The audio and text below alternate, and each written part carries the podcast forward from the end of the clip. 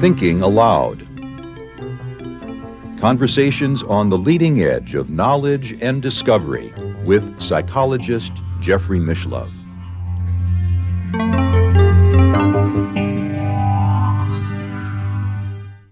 Hello and welcome. I'm Jeffrey Mishlove. This is a special program dedicated to remembering Alex Tanous, a doctor of divinity, a man with great psychic talents, a man who served with the American Society for Psychical Research in New York for 20 years. He is the author of several books, including Beyond Coincidence, One Man's Experience with Psychic Phenomena, is your child psychic? A guide to developing your child's psychic abilities. Dreams, symbols, and psychic power. And two books published posthumously, Conversations with Ghosts and Psi in Psychotherapy, Conventional and Unconventional Healing of Mental Illness. Now, the first part of this program today will be a 15 minute archival video made with Alex Tanous. So you'll hear him speaking about his out of body travel in his own words. Then the second part of today's program will be an interview uh, that I've conducted with Loyd Auerbach. Loyd was, a, a, in a sense, a protege of Alex Tanous. He worked with him for a couple of years at the American Society for Psychical Research. Loyd has been a guest on this channel many times. He is the author of many books, Mind Over Matter, ESP Hauntings and Poltergeists, reincarnation, channeling and possession, psychic dreaming, ghost hunting, and he co-authored with Ed May, Joe McMoneagle, and Victor Rubel, ESP Wars, East and West. He's also on the board of directors of the Rhine Research Center in Durham, North Carolina, where he also teaches online parapsychology courses. So now we will switch over to the part one of uh, this two-part uh, program today, the archival video with Alex Tanous. Alex, how would you describe an out-of-body experience? An out-of-body experience for me, a separation of my consciousness uh, from my body, which is able to perceive on its own. In other words, it's able to see my body down here where I'm lying now, or that, that my consciousness will go to Peru, uh, will go anywhere in the world and perceive what is there and bring back the information. And therefore, it is a separation of the consciousness. That would be the, the simplest explanation I could give you. Well, what happens uh, in the brain when the mind or the consciousness uh, appears to be projected elsewhere? We have found that there are changes in the brain. Um, I seem to go into an altered state of consciousness. Not seem, I do go into an altered state of consciousness. Therefore, there is a change in the brain when it happens, and it's a marvelous brain, a marvelous experience for me. Uh, whatever is registered, I there's a state that I go into, which is a oneness uh, with the universe, and they're able to pick that up on the EEG, and uh, it's a, a, state of consciousness where there is complete harmony, and I, I love it. I always say I don't want to come back. How how do you see Alex uh, when when you're out of body? When I'm out of body, in the very beginning, I have to say that it was a, a light projection. By light projection, I mean I was a ball of light. Now I have a physical, a, a double, just like me. And what happens from this booth, this isolated booth, to where the experiment takes place, I observe him which is created, a physical, and he does all the things I want done. In other words, he is there in a flash. In other words, the experiment we're going to see, during that experiment, your body will remain in this isolation box. That's right but your mind will be about five rooms from here. Yes, but even more, I call it the Alex 2. He is actually physically there, and I see him from here. You do? Yes. But no one else in that no, room? No one else. This is the next step in their experiment where they're going to show that it can be done through a special camera, which we hope to put together. But there is a, what is important here is that there is something physical in the other room, which is five doors away from here, about 50 feet. Now, what happens in the spot where the, this consciousness is being projected? Well, what happens is first it is registered on a strain gauge, which then appears on the EEG, and at the same time, I'm able to read uh, targets that they have for me in front of me. And through that, they know that I'm physically present. Because the targets are an optical illusion. Can you share with us some of the experiences you've had? You've been going through these experiments for 10 years now. I started out at the age of five when I saw my first separation at the age of five, and it intrigued me to, to wonder what this was all about. And then at the age of nine years old, I had an operation and I had an out of body experience. means I saw myself on the operating table, but then everything disappeared and I went into another dimension which was so beautiful. It was energy and this energy was coming towards me, just filling me up. And as I looked at myself, it looked like a white robe and I saw people around me. I saw my father with, uh, uh, not my father, my grandfather, whom I had never seen, and my gr- and some other people, and suddenly I became all my life, and it was a very, very beautiful experience. And I, I realized I had to be something to it, and I never spoke about it except to my parents who were psychic. And all they said, "You've been gifted. You've something very special happened to you." And from that day on, I never feared death. But then when I, religion began to preach brimstone and fire and I couldn't buy it. So through that and through several ex- near-death experiences and the death of my brother, one of my, my seventh brother, all of that said, there's a journey you have to take, a journey that you have to reveal to people, that you, there is life after death. You have had a near-death experience. I've had four near-death experiences. Describe one. What, the, the most beautiful one was the, I think the most fullest one was the last experience that I had. Um, I had 105 temperature, and I saw myself on the table, and suddenly something, my outer body or my, there was a separation of energy, uh, consciousness, and I saw my body on the table, and suddenly I saw a line which was dark, and I um, I wanted to get through that line uh, to the other side. It was beautiful to the other side. And there were people still on this side of the line uh, trying to get over. Uh, that part I don't understand. And suddenly I find myself on the other side and I look at myself and I could touch myself and I was just as physical as I am now. And all of a sudden, uh, I saw my parents who had died and friends and everything else.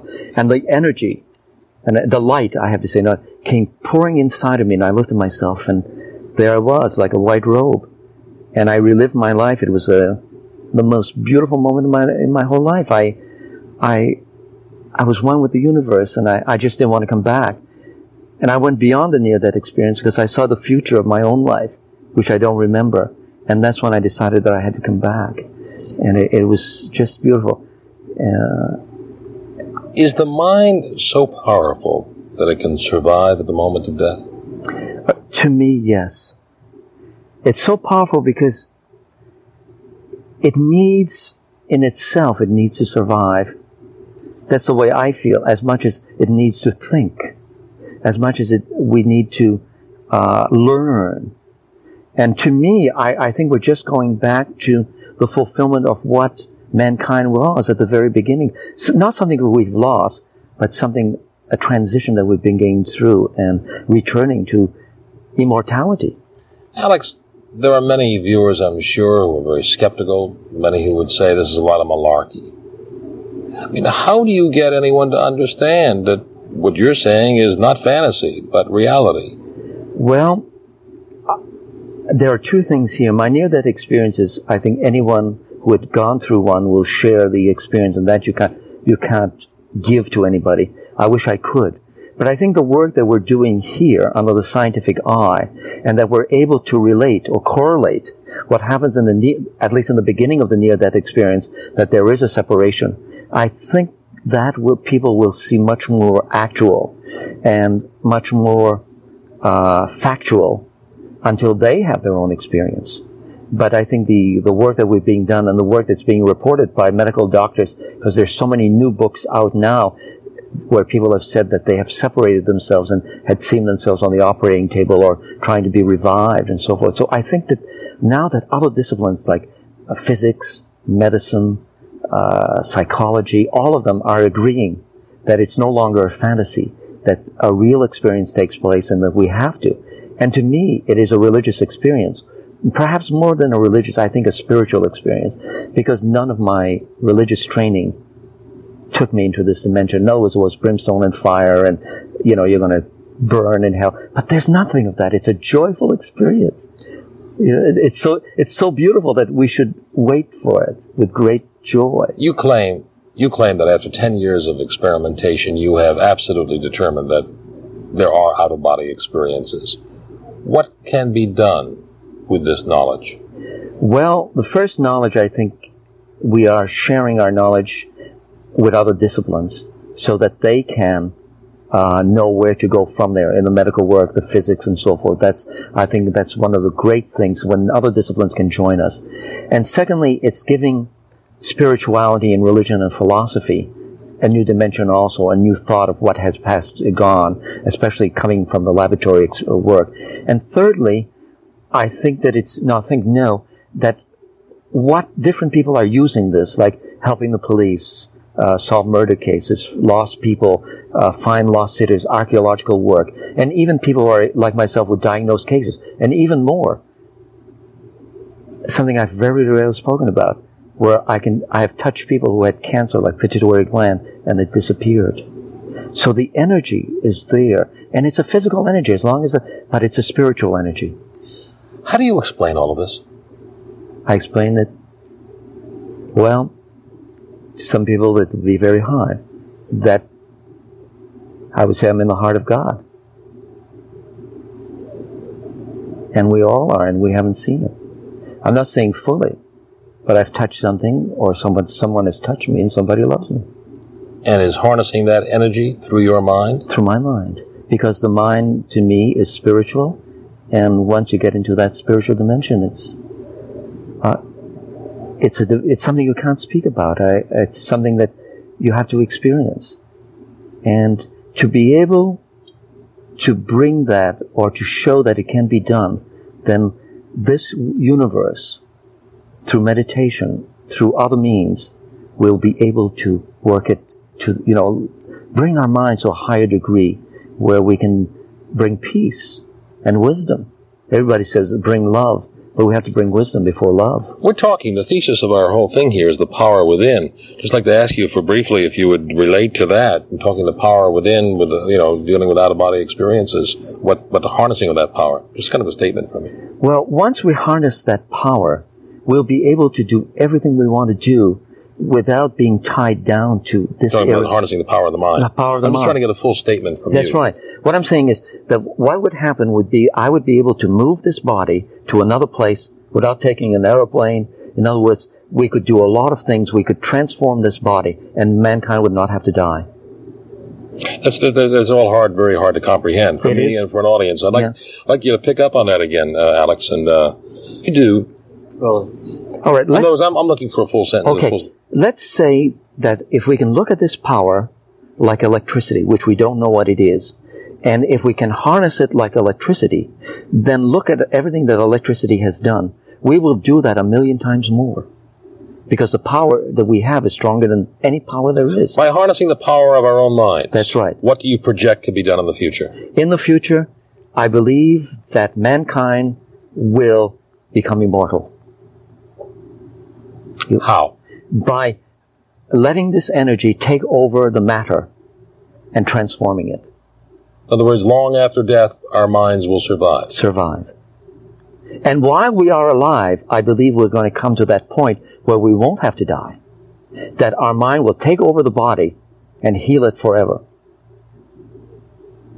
In other words, the mind will heal the body and mankind will not have to die. Because our greatest crutch and our greatest fear is maybe there's nothing on the other side. We don't know. No matter how many test tubes we try and how many experiments, We don't have the proof. What we're touching here is a direction, but not the whole universe will believe it. Until you experience it. And I believe that the power of the mind is a personal experience. While we were taping in this isolation box, some strange things happened involving our crew. For one thing, a red light started flashing in our camera. Then we saw kind of a, a jumping of our picture where it was out of sync. Then moments later, our, our beeper went off and no one was calling us. To what would you attribute that? Well, if I go back to the past and so, some of the things that have happened, there, there was a point when my energy is very, very high, and it happened here uh, working with the crew, the positiveness and the excitement that, that I wanted to perform to show what was going on by performing mainly showing the interior that was happening. So my energy was very, very high and the light that you were shining on me, I can absorb light, even the sun into my eyes, everything combined, um, which I've seen before, caused things to trigger off and things to happen. And to, have you ever experienced anything like this before? Yes, I have. One time we were doing a, a, another television show and they weren't able to, when they developed the film to show it, I was in it, was not in it, only my voice. And I've triggered off. Doorbell, there was no image at all. No image whatsoever. And the, the, when they showed it on television, they said, "There's nothing wrong with your TV." He told us we wouldn't be able to fill him in, and we'll and they superimposed the picture, and they just let the conversation go. Alex, tell us briefly what what are we about to see in this experiment? In this experiment, I will be projecting my consciousness, Alex two, 50 feet away into a strain gauge box which will measure m- my physical presence. At the same time, I will be reading targets that they will select randomly by push button, which I will be reading to show that I'm actually there.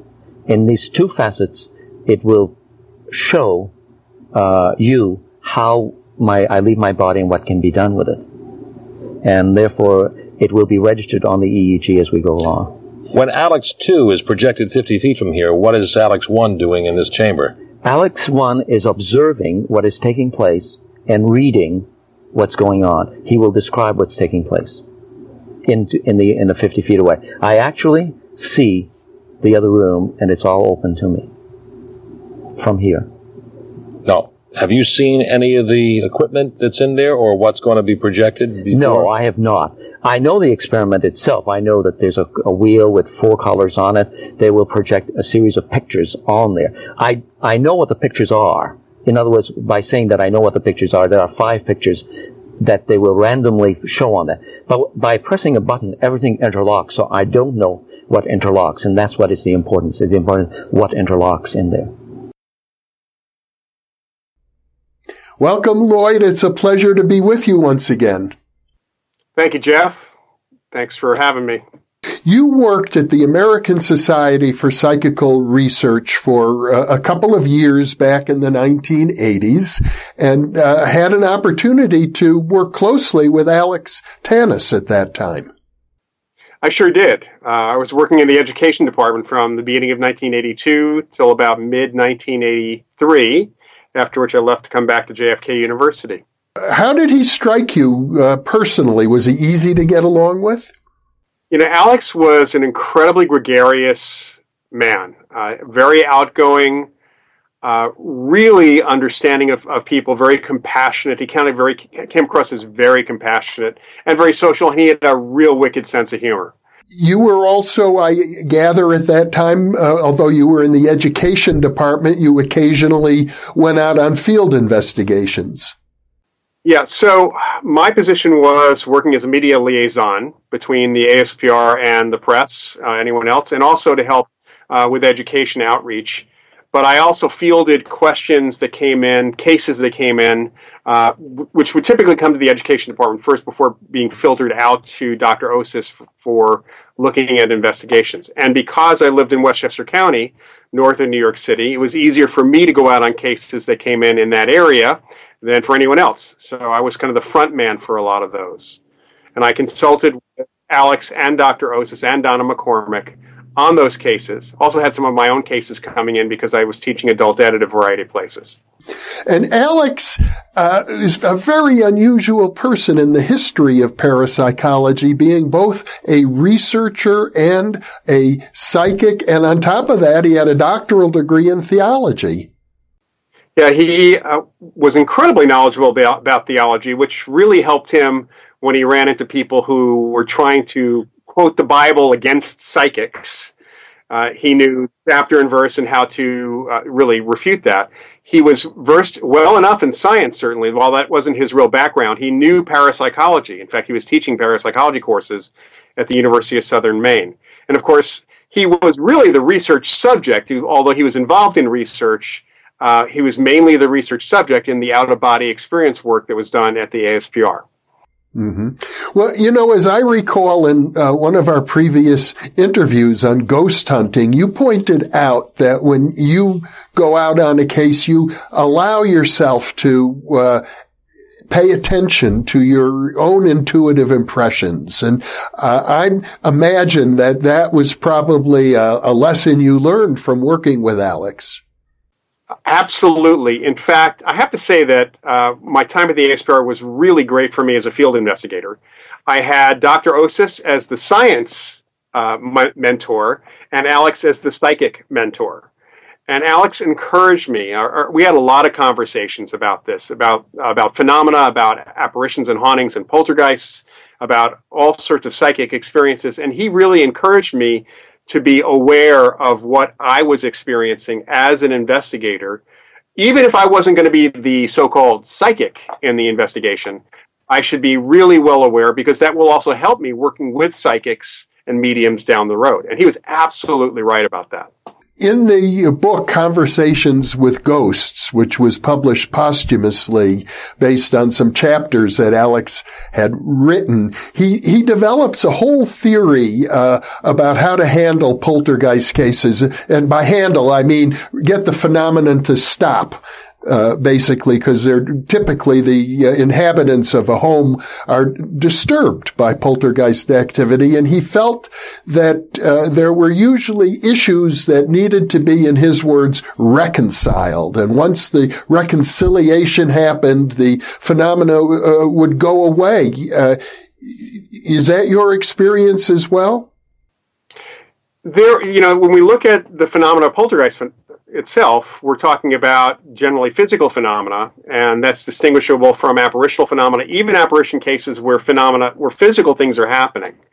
Um, and Alex was a big proponent of diplomacy with the dead and the living, both. Uh, the whole idea of approaching a poltergeist case to resolve issues, because it's usually some kind of stress issue or an issue that's causing stress that has to be identified that is behind whoever the poltergeist agent is, the living person. But even with apparitions, there is often conflict or issues of the apparition that have to be dealt with through other kinds of diplomacy or, or in that case, counseling.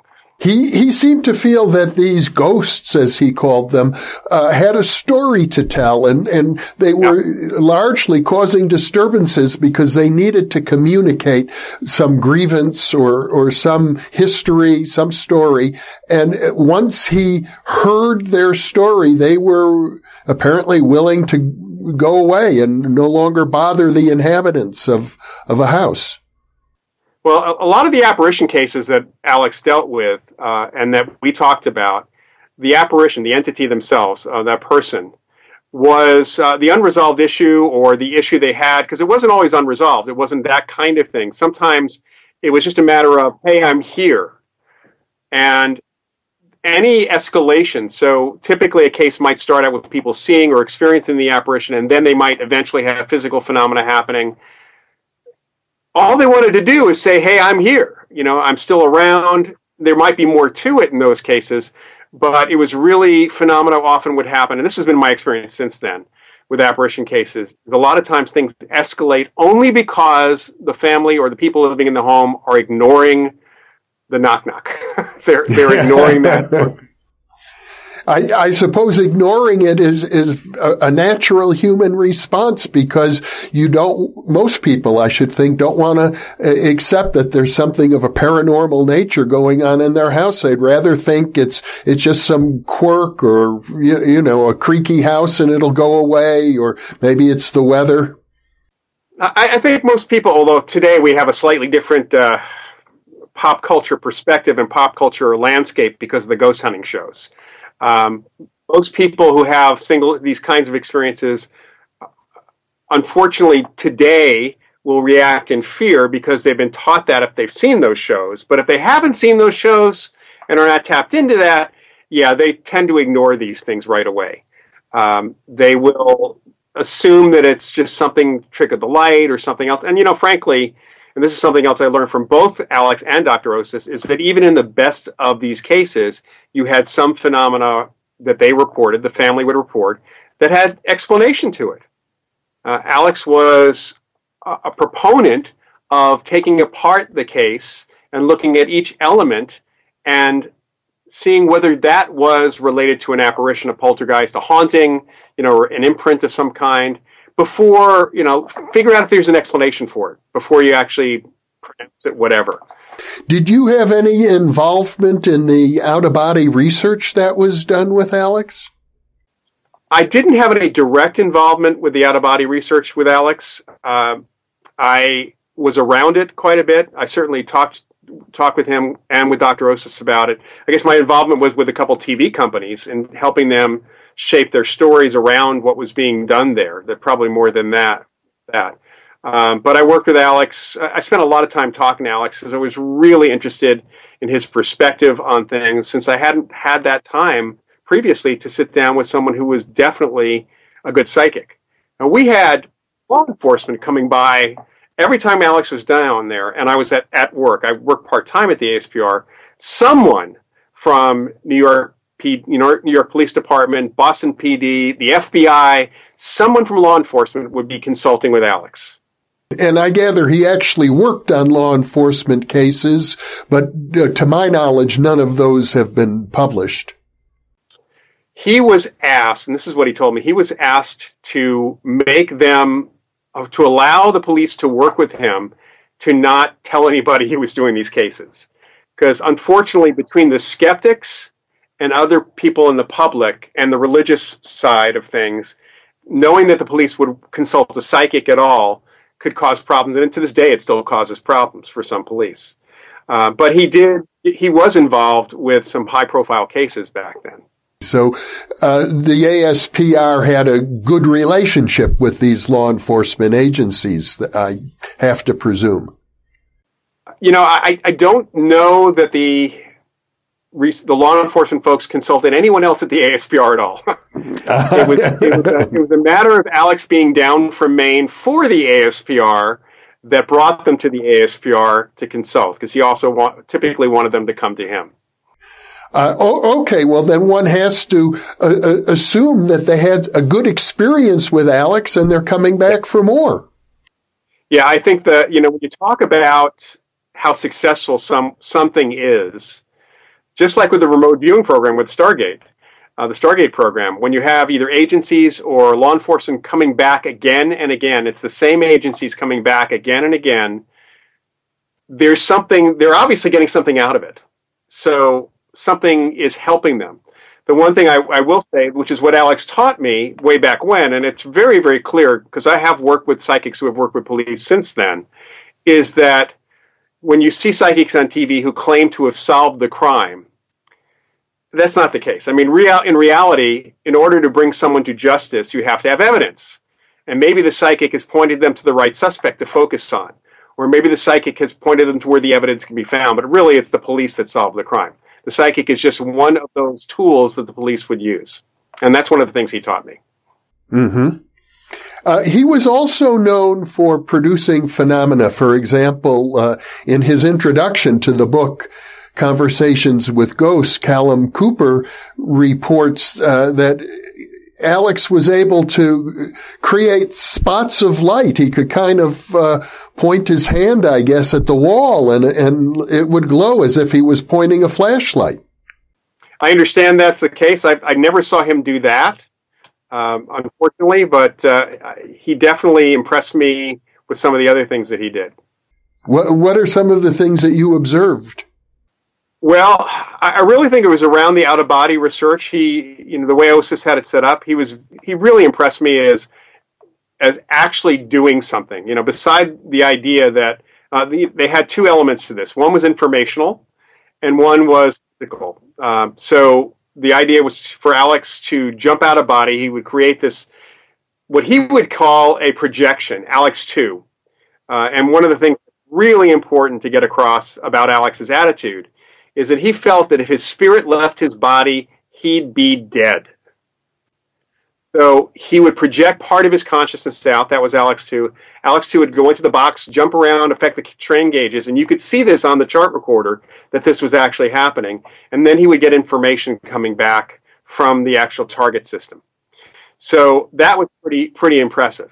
Um, the stories that I heard from him about some of the experiences he had outside the lab in a couple of cases, I was able to talk to the witnesses to them. There were a couple of cases of bilocation, people having seen him and interacted with his out of body presence. And probably the most impressive thing for me personally was him telling me that I would have experiences while working with him. And I did. I had a series of different, different and out of body bilocation experiences, psychokinesis experiences, a bunch of other things too. That gives me the impression, and I've heard it from other individuals as well, that when you hang out with somebody who has these psychic abilities, some of it rubs off on you. I, I think what really rubs off is once you really get that that's real, and I had already gotten that it was real, but once you really kind of, it, it comes into your person. And that person encourages you to be more psychic, encourages you to develop this, to be open to this, because he's that's something something he made very clear to me in my investigations. Uh, to really be open to the information, not necessarily be the psychic, but to be open to whatever else I picked up. That's really good advice. Uh, and I, I, I asked him flat out, Alex, what's the first step in becoming more psychic? And his response was, notice that you already are.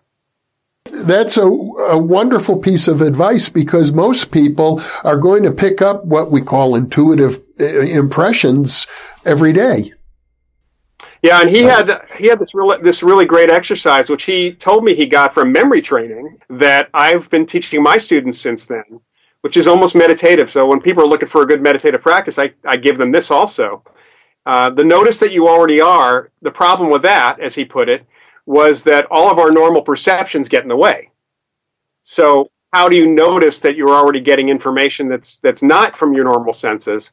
And he said by focusing on each of your senses for a few minutes every day separately. So focus on everything you see and then everything you hear and try smelling things and tasting things and just feeling your clothes against your skin and your butt in the chair and your shoes on your feet. All of that, you'll suddenly after a few weeks and maybe not even that long, uh, notice that there's extra information that you can't pin down to your normal senses. It may be visual, but it's not coming through your eyes.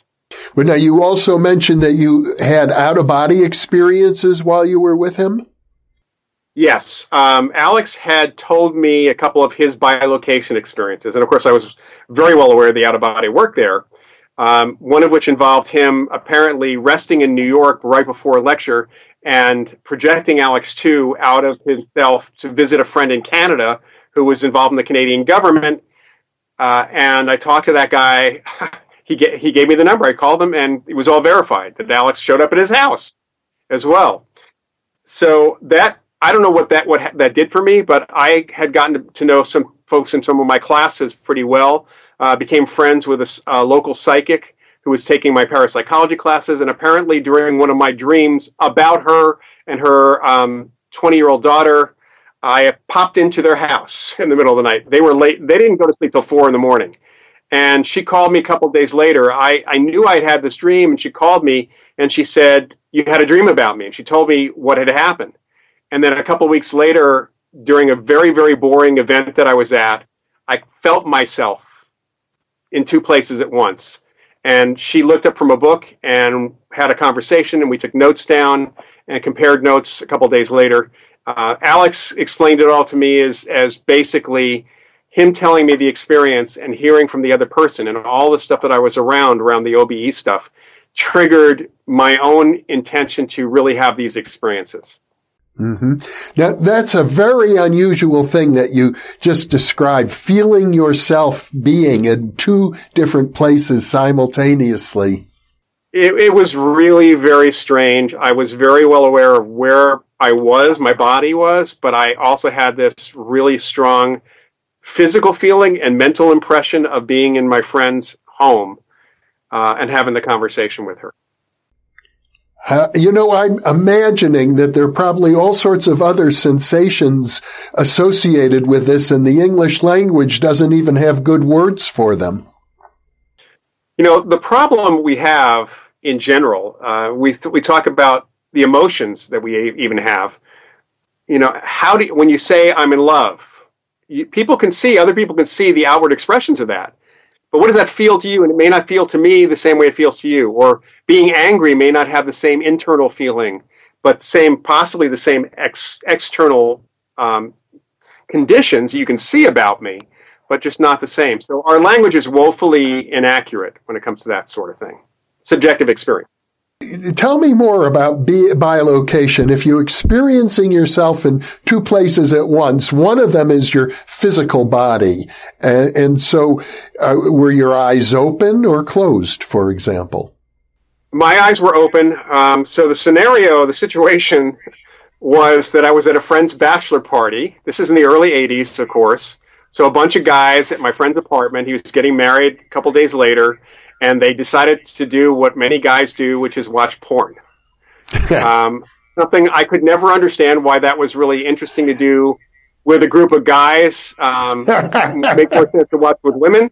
So I was getting kind of bored, actually, yeah, to be honest. Sure. And I went to my friend's went to my friend's kitchen. I could still see out into the living room what they were doing, and fixed myself a drink. And that's when I felt this whole shift mm-hmm. happen. Yeah. Um, so I was standing there in the kitchen, you know, looking out. Uh, my eyes were open. The glass was in my hand. I wasn't certainly, I don't think I was physically moving when I felt myself popping into my friend's uh, house or living room. The, the same house. This was 50 miles away. Okay. Okay. So you're standing in the kitchen, but you notice that part of you is also in another house 50 miles away. Yes, that's right. With my friend Danita, who was a psychic, lived in the area. I I see, and you're able to see, in effect, through two pairs of eyes. It, it was a really weird sensation. Yeah, very very weird sensation. I mean, it's it's kind of like the best I can put it to is if you're well, we're looking at each other right now, but if I were to try to visualize an apple, or if you were to visualize an apple at the same time you're looking at me, you can kind of hold two images. One is through your eye, and the other is your mind's your mind's eye. So it's it's kind of like that. That makes sense. Did you interact with the uh, psychic at in the other home? Yeah. Yeah, so basically, I showed up there. She puts down her book and says, Okay, what's going on now? and we had a conversation about. I told her about the bachelor party. Uh, we had a conversation about my experience, what was going on. Um, I snapped back and looked around, found some paper, wrote down some notes. I had told her when I was out of body to write down notes, and I called her the next morning, and she said, "I hope you took notes too." So we compared notes and the conversations matched. How interesting. Now, ha- has that happened uh, a lot uh, since then, or was that a one time experience? The, well, that and the one I had the dream when I had the dream experience with her. With um, the same lady, the only, yeah. yeah. Same lady, yeah. Those are the only times that that happened. Uh, I had a couple of PK experiences during that year and a half I was working with Alex. Uh, I had a couple of precognitive dreams, several, actually, a few precognitive dreams, nothing major, all very mundane type things. So it was as if, and he, he explained this to me. He says, being around the research, being around, and he said, being around me, because you're open to it and because you want to, you're going to have these experiences to keep you interested. Yeah. And, and I presume, of course, you shared these experiences with him. Oh, sure. Yeah. With him, with Dr. Osis, Donna. Yeah. With everybody. And they were all in, encouraging, I presume. Yes. Yeah. See, th- that alone is, is very rare. Most people don't live in a social environment where you can share those kinds of experiences and get positive feedback from your colleagues and friends. Well, you know, being in this field, as you know, we have a lot of contacts and we attract people to, to ourselves, some of whom are too, a little too believing, but there's enough people out there that are very interested in this that really want to hear these things. Mm-hmm. Well, do you have any other stories about Alex that would be uh, worth uh, repeating while we're discussing your memories of him? During the time that I was at the ASPR was when Project Alpha happened. Oh, yes. James Randi's, um, some people call it the Shazam scam, uh, where, where he kind of scammed some researchers. And Alex had very strong opinions about Randi. In fact, he had told me he had been on two television shows. Osis confirmed this. Uh, local, where Randi was also on the shows. Uh, he was always able to keep up with the skeptics. That's one thing I can say because he was so knowledgeable about the research, not just about his own experience. Uh, he was very, very able to keep up with the skeptics. And from what I gathered, Randi did not think very highly of him, especially after he apparently embarrassed Randi on a couple of TV programs. And this is what he and Dr. Osis told me. Because uh, Randi used to say, and I had heard Randi say this, that he would carry around, at that point it was a $10,000 challenge. And he would say, I carried around the $10,000 check so, you know, he challenges people, and he was challenging people at that time. Uh, and on the sh- these two shows, apparently he challenged Alex, and Alex said, "Okay, let's see the check." And both times, Randi didn't have the check. you would have thought that after the first time, he would have remembered to bring it with him. um, I, I, can also, you know, I interviewed Alex and Dr. Osis about the Amityville case because the two of them were involved in looking into the Lutz family house, uh, got their perspective on the experience. And it was really interesting to, to hear. I interviewed a number of people. I interviewed Jerry Solfvin and George Kekoris, uh, Keith Harary, some folks who were involved in investigations of that, that place. And Alex always made the distinction, which is something I, I really got from him. Uh, I had gotten it before in, in, in some of the coursework at JFK in my parapsychology studies, partly from you, I think, as well. Yeah, yeah. Uh, but Alex made it really clear that he it's important to distinguish between what he called um, psychic movies or imprints, what people call residual hauntings or place memory, and actual conscious entities. And when he walked into, he and Osis went through the Lutz house in Amityville. Uh, he was already aware that there had been that awful murder by Rod, Ronald DeFeo. He killed Ronald DeFeo killed his entire family, so he was aware of that, and he was very well aware of um, just small details that had been published in the papers about it. But he was not aware of the full scope, and certainly had never been in the house before. And what he described was walking through the house. Osis described this as well. Uh, described walking through with Alex, and Alex describing what he was picking up on of the murders, uh, actually literally narrating what he saw had happened there, which apparently dovetailed with what the police knew as well later on.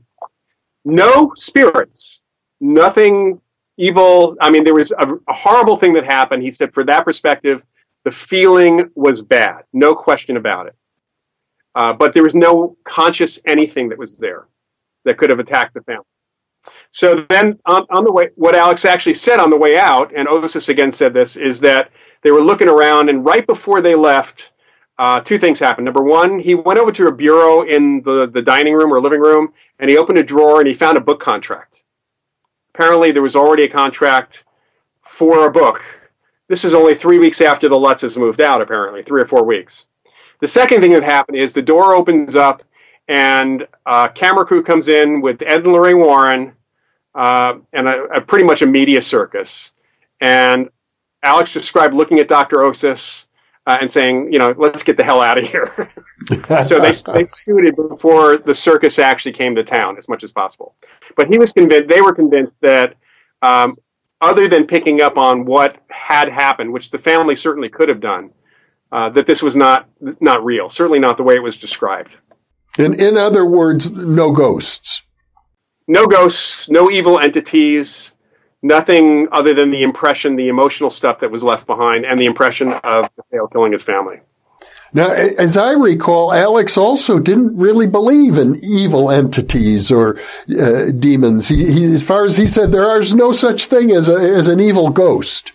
Right. You know, uh, you know that's the thing. I was complete agreement. I'd, I'd studied uh, cultural anthropology in college, undergrad, and looked at, and dealt with a lot of supernatural folklore and beliefs of people around the world. And my professors were of the same opinion that people do evil things, but there's no like concerted evil force.